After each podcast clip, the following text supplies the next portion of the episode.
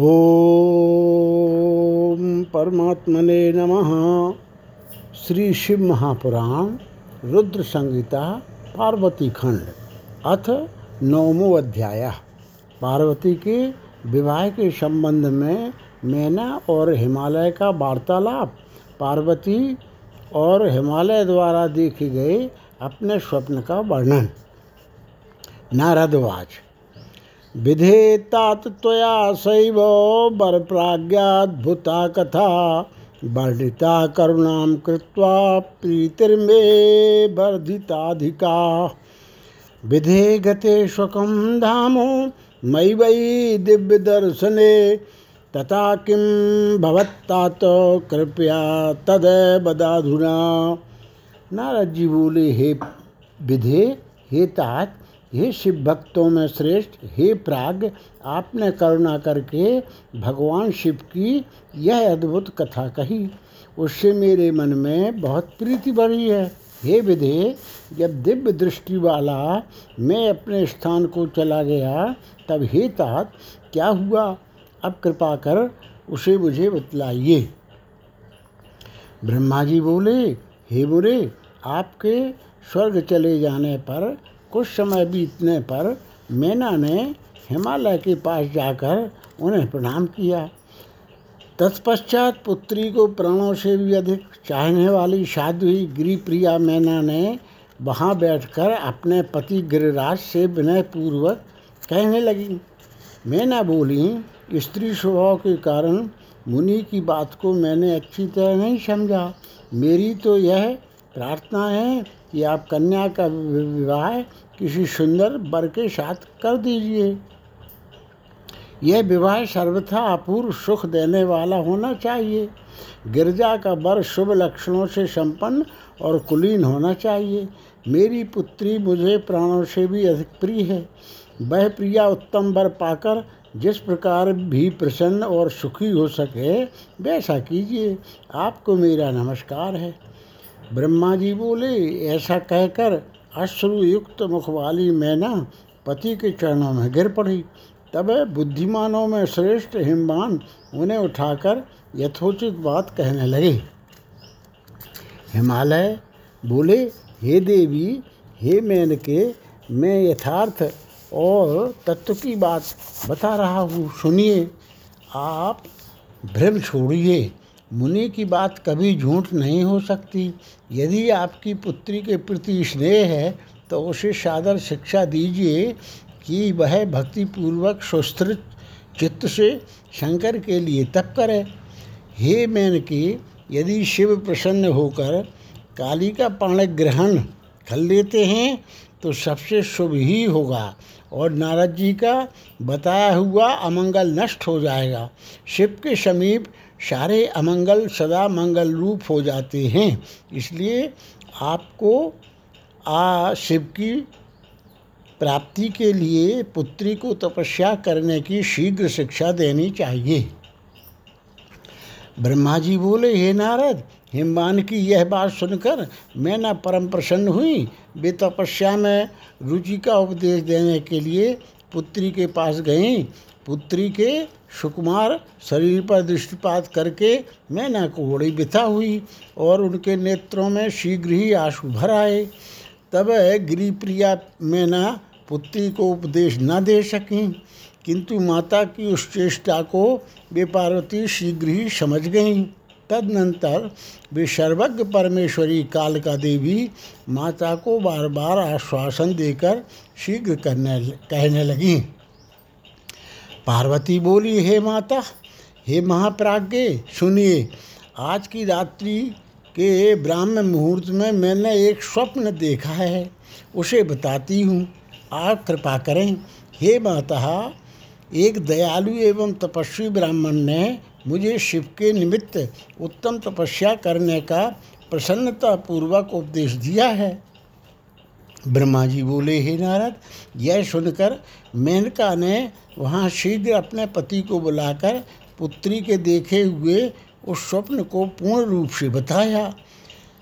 तब मेनका से पुत्री के स्वप्न को सुनकर गिरिराज बड़े प्रसन्न हुए और वाणी से पत्नी को समझाते हुए कहने लगे, गिरिराज बोले, हे प्रिय, मैंने भी रात के अंतिम प्रहर में एक स्वप्न देखा है।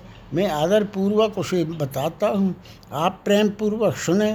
नारद जी के द्वारा बताए गए वर के अंगों लक्षणों को धारण करने वाले एक परम तपस्वी प्रसन्नता के साथ तपस्या करने के लिए मेरे नगर के निकट आए। तब मैं भी अति प्रसन्न होकर अपनी पुत्री को साथ लेकर वहाँ गया। उस समय मुझे ज्ञात हुआ कि नारद जी के द्वारा बताए हुए वर भगवान शंभु ये ही हैं। मैंने उन तपस्वी की सेवा के लिए अपनी पुत्री को उपदेश देकर उससे भी प्रार्थना की कि वे इसकी सेवा स्वीकार करें, परंतु उस समय उन्होंने उसे स्वीकार नहीं किया। इतने में वहाँ सांख्य और वेदांत के अनुसार बहुत बड़ा विषाद विवाद छिड़ गया। तदनंतर उनकी आज्ञा से मेरी पुत्री वहीं रह गई और अपने हृदय में उन्हीं की कामना रखकर भक्तिपूर्वक उनकी सेवा करने लगी। हे सुमुखी सुमुखी मैंने वह यही स्वप्न देखा था जिसे तुम्हें बता दिया। अतः मेरे में हे मैंने हे प्रिय, कुछ समय तक इस स्वप्न के फल की प्रतीक्षा परीक्षा करनी चाहिए। इस समय यही उचित जान पड़ता है। अब आप इसी को मेरा निश्चित मत समझिए। ब्रह्मा जी बोले, हे मुनीश्वर, यह कहकर वे गिरिराज तथा मैना शुद्ध चित्त हो कुछ काल पर्यंत स्वप्न फल की प्रतीक्षा करने लगे। इसके अनंतर अभी कुछ ही काल बीता था कि सृष्टिकर्ता तथा सज्जनों को गति देने वाले परमेश्वर शिवजी शकी के विरह से अत्यंत व्याकुल होकर सर्वत्र घूमते हुए गणों के साथ तप करने के लिए प्रेम पूर्वक वहाँ आए। शती के प्रेम विरह में व्याकुल चित्त वाले वे वहाँ वहाँ अपना तप करने लगे वहीं अपना तप करने लगे। उस समय पार्वती अपनी दो सखियों के साथ उन्हें प्रसन्न करने के लिए उनकी सेवा में लग लगी रहती थीं। उस समय उन आत्मस्वरूप शिव को मोहित करने के लिए देवताओं के द्वारा भेजे गए कामदेव के बाणों से विद्ध होकर भी भगवान शंभु विचलित नहीं हुए। अपने नेत्राग्नि से कामदेव को जलाकर मेरे वचन का स्मरण कर वे वहीं अंतर ध्यान हो गए। तत्पश्चात कुछ समय बीतने के बाद गिरिजा के अभिमान का नाश करके पुनः उनकी कठोर तपस्या से प्रसन्न किए गए महेश्वर प्रसन्न हुए। उसके बाद विष्णु के द्वारा प्रसन्न किए गए रुद्र ने लोकाचार का आश्रय लेकर पार्वती के साथ विवाह किया। उस अवसर पर बहुत मंगल हुआ। पुनः ब्रह्मा जी बोले, इत्ते तत्कथितं तातो समासाचरितं विभो शंकरस्य परम दिव्यम किं भूया श्रोतुमिच्छसि। पुनः ब्रह्मा जी बोले, हे तात, इस प्रकार मैंने संक्षेप में विभु शंकर का अत्यंत दिव्य चरित्र आपसे कहा। अब आप और क्या सुनना चाहते हैं। इति श्री शिव महापुराणे द्वितीयायाम रुद्र संहितायाम तृतीये पार्वती खंडे स्वप्न वर्णन पूर्वकम संक्षेप शिवचरित्र वर्णन वर्णन नाम नवमो अध्यायः।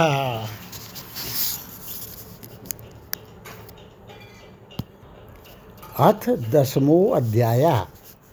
शिवजी के ललाट से भौम भौमोत्पत्ति। नारदवाच, विष्णु शिष्य महाभाग विदेशैव वर प्रभो शिवलीला माम व्यासात प्रीत्या में वक्तुमर्हसि।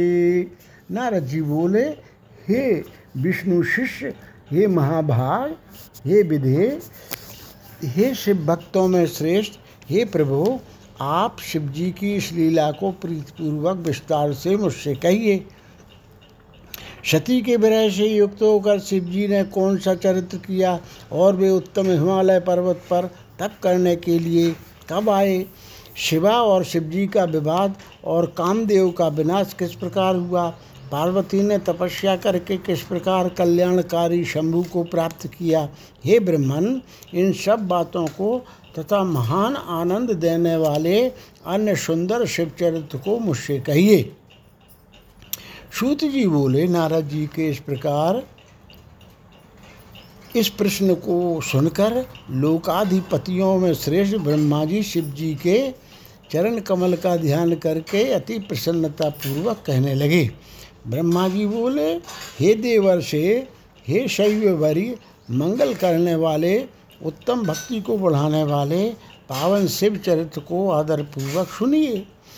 अपने पर्वत पर आकर प्रिया के विरह से दुखी शंभू ने प्राणों से भी बढ़कर अपनी प्रिया सती देवी का हृदय से स्मरण किया।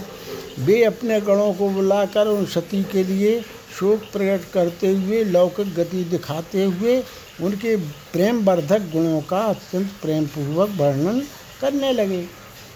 लीला विशारद वे शिव जी गृहस्थोचित उत्तम आचरण को छोड़कर दिगंबर हो गए और पुनः सभी लोकों में भ्रमण करने लगे।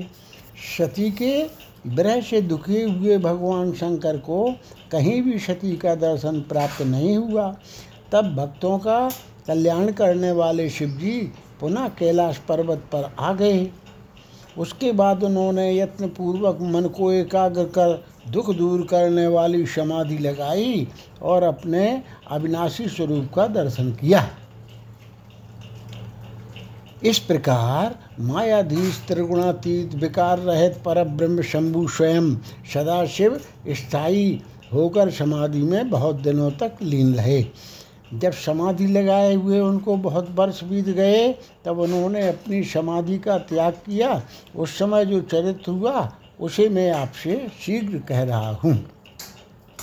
प्रभु के ललाट स्थल से जो पसीने की बूंदें पृथ्वी पर गिरी उनसे ही शी एक शीघ्र ही एक बालक उत्पन्न हुआ। हे मुने, वह चार भुजाओं से युक्त अरुण वर्णमाला अत्यंत मनोहर रूप वाला अलौकिक तेज से संपन्न श्रीमान तेजस्वी तथा शत्रुओं के लिए दुसह था। वह बालक उन लोकाचार रथ परमेश्वर शिव के सामने समीप जाकर साधारण पुत्र की भांति रोने लगा।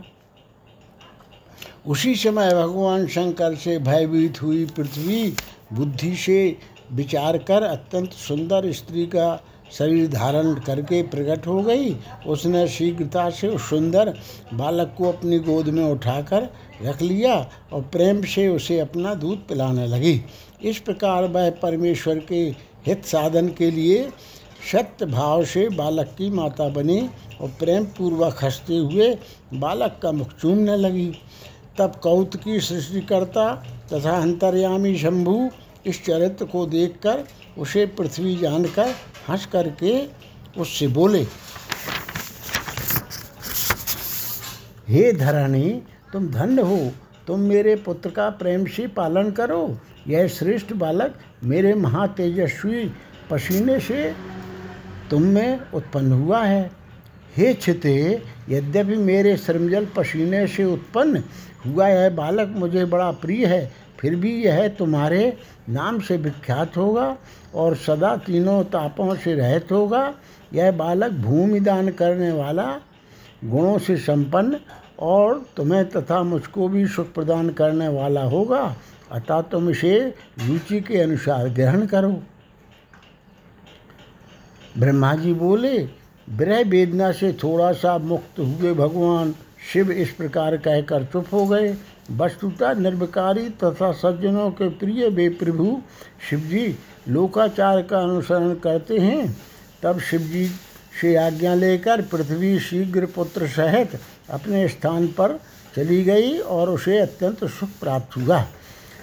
वह बालक भौम नाम प्राप्त करके शीघ्र ही युवा हो उस काशी में बहुत काल तक शिवजी की सेवा करता रहा। इस प्रकार वह भूमिपुत्र विश्वेश्वर की कृपा से ग्रहपद प्राप्त कर शुक्र लोक से भी आगे दिव्य लोक में चला गया। इत्युक्तं शंभुचरितं सती विरह संयुतं तपस्याचरणं शंभो शुणु चादर तो मुने। हे मुने, मैंने सती के विरहयुक्त शिव चरित्र को कहा, अब आप शिव जी की तपस्या के आचरण को आदर के साथ सुनिए। इति श्री शिव पुराणे द्वितीयायाम रुद्र संहितायाम तृतीये पार्वती खंडे भौमोत्पत्ति शिवलीला वर्णनन नाम दशमो अध्यायः अथैकादशो अध्यायः। भगवान शिव का तपस्या के लिए हिमालय पर आगमन, वहाँ पर्वतराज हिमालय से वार्तालाप। ब्रह्मोवाच वर्धमाना गिरे पुत्री शासकलोक पूजिता अष्टवर्षा यदा जाता हिमालय गृहे सती। ब्रह्मा जी बोले, हिमालय की वह लोक पूजित पुत्री पार्वती उनके घर में बढ़ती हुई जब आठ वर्ष की हो गई, तब हे नारद, उसका जन्म हिमालय के घर में जानकर सती के विरह से दुखी हुए शंकर जी सती की इस अद्भुत लीला से मन ही मन अत्यंत प्रसन्न हुए प्रसन्न हो उठे। उसी समय लौकिक गति का आश्रय लेकर शंभू ने अपने मन को एकाग्र करने के लिए तप करने का विचार किया। नंदी आदि कुछ शांत श्रेष्ठ पार्षदों को साथ लेकर वे हिमालय के गंगावतार नामक उत्तम शिखर पर गए। हे मुने, वहाँ जहाँ पूर्व काल में ब्रह्म धाम से प्रवाहित होकर समस्त पाप शक्ति का निवास करने के लिए परम पावनी गंगा गिरी थी, जितेंद्रिय हर ने वहीं रहकर तपस्या आरंभ की। वे आलस्य का त्याग करके चेतन ज्ञान स्वरूप नित्य ज्योतिर्मय निरामय जगन्मय चिदानंद स्वरूप द्वैतहीन तथा आश्रय रहित अपने आत्मभूत परमात्मा का एकाग्र भाव से चिंतन करने लगे। भगवान हर के ध्यान परायण होने पर नंदी भृंगी आदि कुछ अन्य पार्षद गण भी ध्यान में तत्पर हो गए। उस समय कुछ गण परमात्मा शंभू की सेवा करते थे और कुछ द्वारपाल हो गए। वे सब के सब मौन रहते थे और कुछ नहीं बोलते थे। इसी समय गिरिराज हिमालय उस औषधि शिखर पर भगवान शंकर का आगमन सुनकर आदरपूर्वक वहाँ गए। अपने गणों सहित गिरिराज ने प्रभु रुद्र को प्रणाम किया, उनकी पूजा की और अत्यंत प्रसन्न हो हाथ जोड़कर वे शिव जी की स्तुति करने लगे। हिमालय बोले, हे देव देव, हे महादेव, हे कपर्दन, हे प्रभु, हे शंकर, आप लोकनाथ ने ही तीनों लोकों का पालन किया है। योगी रूप धारण करने वाले हे देव देवेश, आपको नमस्कार है। निर्गुण सगुण तथा विहार करने वाले आपको नमस्कार है। हे शंभो, आप कैलाशवासी सभी लोकों में विचरण करने वाले लीला करने वाले त्रिशूलधारी परमेश्वर को नमस्कार है। सभी प्रकार से परिपूर्ण गुणों के आकर विकार रहित सर्वथा इच्छा रहित होते हुए भी इच्छा वाले तथा धैर्यवान आप परमात्मा को नमस्कार है। हे जगत वत्सल, हे त्रिगुणातीत, हे मायापते, बाहरी भोगों को ग्रहण ना करने वाले आप पर ब्रह्म परमात्मा को नमस्कार है। हे भक्त प्रिय, आप ब्रह्मा विष्णु आदि के द्वारा शिव ब्रह्मा विष्णु स्वरूप तथा विष्णु ब्रह्मा को सुख प्रदान करने वाले हैं, आपको नमस्कार है। हे तपोरत, हे तपह स्थान, आप उत्तम तपस्या का फल प्रदान करने वाले तपस्या से प्रेम करने वाले शांत तथा ब्रह्म स्वरूप हैं, आपको नमस्कार है। व्यवहार तथा लोकाचार करने वाले आप सगुण परेश परमात्मा को नमस्कार है। हे पर महेश्वर, आपकी लीला को कोई जान नहीं सकता और यह साधुओं को सुख देने वाली है। आप भक्तों के अधीन स्वरूप वाले तथा भक्तों के वश में होकर कर्म करने वाले हैं। हे प्रभु, मेरे भाग्य के उदय होने से ही आप यहाँ आए हैं। आपने मुझे शनाख्त कर दिया, इसलिए आप दीन बत्सल कहे गए हैं। आज मेरा जन्म सफल हो गया, मेरा जीवन सफल हो गया, आज मेरा सब कुछ सफल हो गया जो आप यहाँ पधारे हैं। हे महेश्वर, मुझे अपना दास समझकर निसंकोच आज्ञा दीजिए। मैं अनन्य बुद्धि होकर बड़े प्रेम से आपकी सेवा करूँगा। ब्रह्मा जी बोले, हे नारद, गिरिराज का यह वचन सुनकर महेश्वर ने थोड़ी सी आँखें खोलकर सेवकों सहित हिमालय को देखा। सेवकों सहित गिरिराज को उपस्थित देखकर ध्यान योग में स्थित हुए जगदीश्वर बृखभध्वज मुस्कुराते हुए कहने लगे। महेश्वर बोले, हे शैलराज, मैं आपके शिखर पर एकांत में तपस्या करने के लिए आया हूँ। आप ऐसा प्रबंध कीजिए जिससे कोई भी मेरे निकट ना आ सके। आप महात्मा, तपस्या के धाम तथा मुनियों, देवताओं, राक्षसों और अन्य महात्माओं को सदा आश्रय देने वाले हैं। आप द्विज आदि के सदा निवास स्थान, गंगा से सर्वदा पवित्र, दूसरों का उपकार करने वाले तथा संपूर्ण पर्व पर्वतों के सामर्थ्यशाली राजा हैं। हे गिरिराज, मैं चित्त को नियम में रखकर वहाँ गंगा उतरण स्थल में आपके आश्रित होकर बड़ी प्रसन्नता के साथ तपस्या करूँगा। हे शैलराज, हे गिरिश्रेष्ठ, जिस साधन से यहाँ मेरी तपस्या बिना किसी विघ्न के हो सके, उसे इस समय आप सर्व सर्वथा यत्नपूर्वक कीजिए। हे पर्वत प्रवर, मेरी यही सबसे बड़ी सेवा है। आप अपने घर जाइए और उसका उत्तम प्रीति से यत्नपूर्वक प्रबंध कीजिए। ब्रह्मा जी बोले, हे नारद, ऐसा कहकर सृष्टिकर्ता वे जगदीश्वर चुप हो गए। तब गिरिराज ने शंभू से प्रेमपूर्वक यह बात कही। हिमालय बोले, हे जगन्नाथ, हे परमेश्वर, आज मैंने आपका स्वागत पूर्वक पूजन किया है।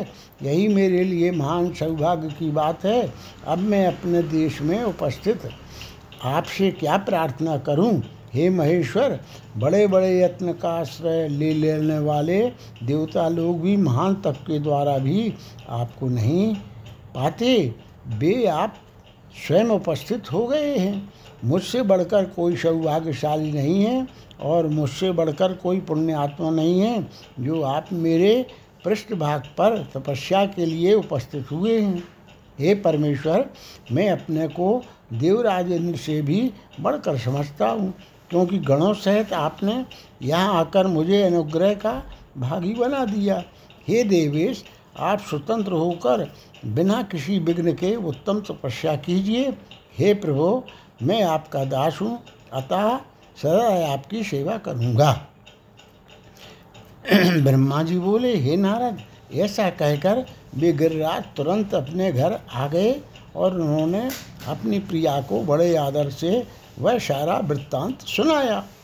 तत्पश्चात शैलराज साथ जाने वाले परिजनों को तथा अपने समस्त गणों को बुलाकर उनसे भली भांति कहने लगे। हिमालय बोले, मेरी आज्ञा से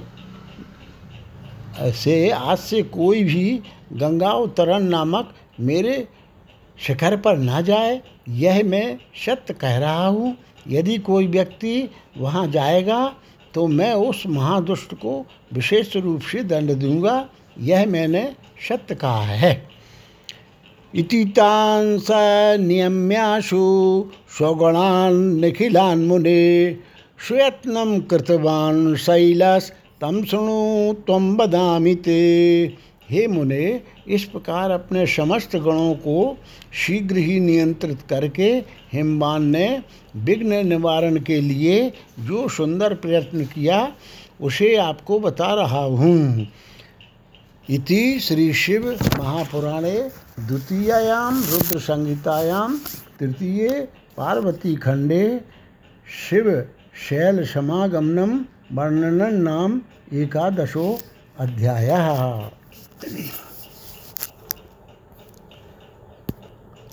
अथ द्वादशो अध्यायः। हिमवान का पार्वती को शिव की सेवा में रखने के लिए उनसे आज्ञा मांगना, शिव द्वारा कारण बताते हुए इस प्रस्ताव को अस्वीकार कर देना।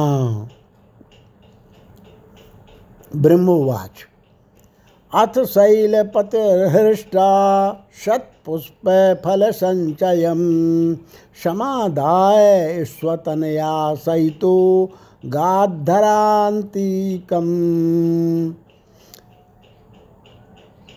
समादाय स्वस्तनया सहितो गाद्धरान्तिकम्। ब्रह्मा जी बोले, हे नारद, तदनंतर शैलराज हर्षित होकर उत्तम फल फूल का समूह लेकर अपनी पुत्री के साथ भगवान हर के समीप गए। वहाँ जाकर उन्होंने ध्यानपरायण त्रिलोकीनाथ को प्रणाम करके अपनी अद्भुत कन्या काली को हृदय से उन्हें अर्पित कर दिया। सब फल फूल आदि उनके सामने रखकर और पुत्री को आगे करके वे शैलराज शंभु से यह कहने लगे। हिमगिरी बोले, हे भगवान, मेरी पुत्री आप चंद्रशेखर की सेवा करने के लिए बड़ी उत्सुक है, अतः आपकी आराधना की इच्छा से मैं इसको लाया हूँ। यह अपनी दो सखियों के साथ सदा आप शंकर की ही सेवा करेगी। हे नाथ, यदि आपका मुझ पर अनुग्रह है तो इसे सेवा के लिए आज्ञा दीजिए। ब्रह्मा जी बोले, तब शंकर ने यौवन की प्रथमा अवस्था में वर्तमान पूर्ण चंद्रमा के समान मुख वाली, विकसित नीलकमल के पत्र के समान आभा वाली, समस्त लीलाओं की स्थान रूपा, सुंदर वेश से सुसज्जित, शंख के समान ग्रीवा वाली, विशाल नेत्रों वाली, सुंदर कर्णेवल से शोभित, मृणाल के समान चिकनी एवं लंबी दो भुजाओं से मनोहर प्रतीत होने वाली, कमल कली के समान घने मोटे तथा दृढ़ स्तनों को धारण करने वाली, पतले कटी प्रदेश वाली, तरवली युक्त मध्य भाग वाली, स्थल पद्म के समान चरण युगल से सुशोभित, अपने दर्शन से ध्यान रूपी पीड़े में बंद मुनियों के मन को भी विचलित करने में समर्थ और स्त्रियों में सर्वश्रेष्ठ उस कन्या को देखा। ध्यानियों के भी मन का हरण करने वाली, विग्रह से तंत्र मंत्रों को बढ़ाने वाली तथा कामरूपणी वैसी उस कन्या को देखकर उन महायोगी ने शीघ्र दोनों नेत्र बंद कर लिए और वे अपने उत्तम परम तत्वमय तीनों गुणों से परे तथा अविनाशी स्वरूप का ध्यान करने लगे। दृष्ट्वा तदानीं सकलेश्वरं विभुं तपोजुषाणं विनिमीलितेक्षणं कपर्दिनं चंद्रकलाविभूषणं वेदान्तवेद्यं परमासने स्थितं बबन्धशीर्षां च पुनर्हिमाचलः शशंसयं प्रापदीन सत्त्वा उवाच वाक्यं जगदेकबन्धुं गिरीश्वरो वाक्यविदां वरिष्ठा। उस समय सर्वेश्वर सर्वव्यापी तप करते हुए बंद नेत्रों वाले, चंद्रकला रूप आभूषण वाले, जटा धारण करने वाले, वेदांत के द्वारा जानने योग तथा उत्तम आसन में स्थित शिव को देखकर महात्मा हिमालय ने उन्हें प्रणाम किया। वे पुनः संशय में पड़ गए। इसके बाद वाक्य वेदताओं में श्रेष्ठ ग्रीश्वर जगत के एकमात्र बंधु शंकर से यह वचन कहने लगे। हिमालय बोले, हे देवदेव, हे महादेव, हे करुणा सागर, हे शंकर विभो, आंखें खोलकर मुझ शरणागत को देखिए। हे शिव, हे सर्व, हे महेशान, हे जगत को आनंद प्रदान करने वाले प्रभो, हे महादेव, मैं संपूर्ण आपत्तियों को दूर करने वाले आपको प्रणाम करता हूँ। हे देवेश, वेद और शास्त्र भी आपको पूर्ण रूप से नहीं जानते हैं, क्योंकि आपकी महिमा वाणी तथा मन के मार्ग से भी सर्वथा परे है। सभी श्रुतियाँ भी आपकी महिमा का पार ना पा सकने के कारण चकित होकर नेति नेति कहते हुए सदा आपका वर्णन करती हैं, फिर दूसरों की क्या बात कही जाए। बहुत से भक्ति ही भक्ति के द्वारा आपकी कृपा प्राप्त करके उसे जान सकते हैं, क्योंकि आपकी शरण में आए हुए भक्तों को कहीं भी भ्रम आदि नहीं होता। अब आप दया करके इस समय मुझ अपने दास का निवेदन सुने। हे देव, हे तात, मैं आपकी आज्ञा से दीन होकर उसका वर्णन कर रहा हूँ। हे महादेव, हे शंकर, मैं आपकी कृपा से भाग्यशाली हो गया हूँ। हे नाथ, मुझे अपना दास समझकर मुझ पर कृपा करें। आपको नमस्कार है। हे प्रभु, मैं आपके दर्शन के लिए प्रतिदिन इस कन्या के साथ आया करूँगा। हे श्याम स्वामिन, मुझे आज्ञा प्रदान कीजिए। ब्रह्मा जी बोले। उनका यह वचन सुनकर अपना नेत्र खोलकर ध्यान त्याग कर और कुछ सोच विचार कर देवदेव महादेव यह वचन कहने लगे। महेश्वर बोले, हे भक्त, अपनी कन्या को घर पर ही छोड़कर नित्य मेरे दर्शन के लिए आप आ सकते हैं, अन्यथा मेरा दर्शन नहीं होगा। ब्रह्मा जी बोले। महेश के इस प्रकार के वचन को सुनकर पार्वती के पिता हिमालय सिर झुकाकर शिवजी से यह कहने लगे। हिमालय बोले, इस कन्या के साथ आपके दर्शन के लिए किस कारण से मुझे नहीं आना चाहिए, इसे बताइए। क्या यह आपकी सेवा करने में अयोग्य है? मैं इसका कारण नहीं समझ पा रहा हूँ। तत्पश्चात ब्रह्मा जी बोले। तत्पश्चात बृहद्वज शंकर, विशेषता कोयोन कुयोगियों का लोकाचार दिखाते हुए हंसकर हिमालय से कहने लगे। शंभु बोले। हे शैलराज, मनोहर नितंब वाली तन्वी चंद्रमुखी तथा सुंदरी इस कन्या को मेरे सन्निकट मत लाइएगा। इसके लिए मैं बार बार मना करता हूँ। वेदों के पारगामी विद्वानों ने स्त्री को माया रूपा कहा है, उसमें भी विशेष रूप से युवती स्त्री तो तपस्वियों के लिए विघ्न कारिणी होती है। हे भूधर, मैं तपस्वी योगी तथा सदा माया से निर्लिप्त रहने वाला हूँ, अतः मुझे युवती स्त्री से क्या प्रयोजन है। हे तपस्वियों में श्रेष्ठ आश्रय, आपको पुनः ऐसा नहीं कहना चाहिए, क्योंकि आप वेद धर्म में प्रवीण, ज्ञानियों में श्रेष्ठ तथा विद्वान हैं। हे पर्वत, उनके संग से शीघ्र ही विषय वासना उत्पन्न हो जाती है, वैराग्य नष्ट हो जाता है और उससे श्रेष्ठ तपस्या नष्ट हो जाती है। अतः हे शैल, तपस्वियों को स्त्रियों का संग नहीं करना चाहिए। वह स्त्री महाविषय का मूल तथा ज्ञान वैराग्य का नाश करने वाली होती है। ब्रह्मा जी बोले। हे नारद, इस प्रकार की बहुत सी बातें उन्हें गिरिराज से कहकर महान योगियों में श्रेष्ठ महायोगी प्रभु महेश्वर चुप हो गए।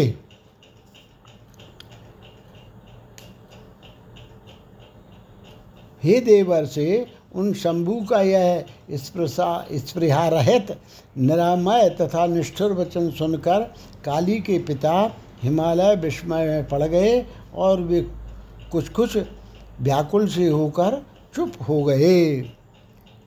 तपस्विनोक्तं वचनं निशम्यो तथा गिरीशं चकितं विचार्य अतः प्रणम्यैव शिवं भवानी जगाद वाक्यं विशदं तदानी।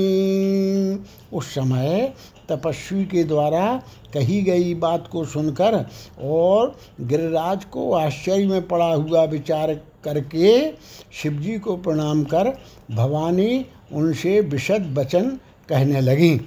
इति श्री शिव महापुराणे द्वितीयायाम रुद्र संहितायाम तृतीय पार्वती खंडे शिव हिमाचल संवाद वर्णन नाम द्वादशो अध्यायः।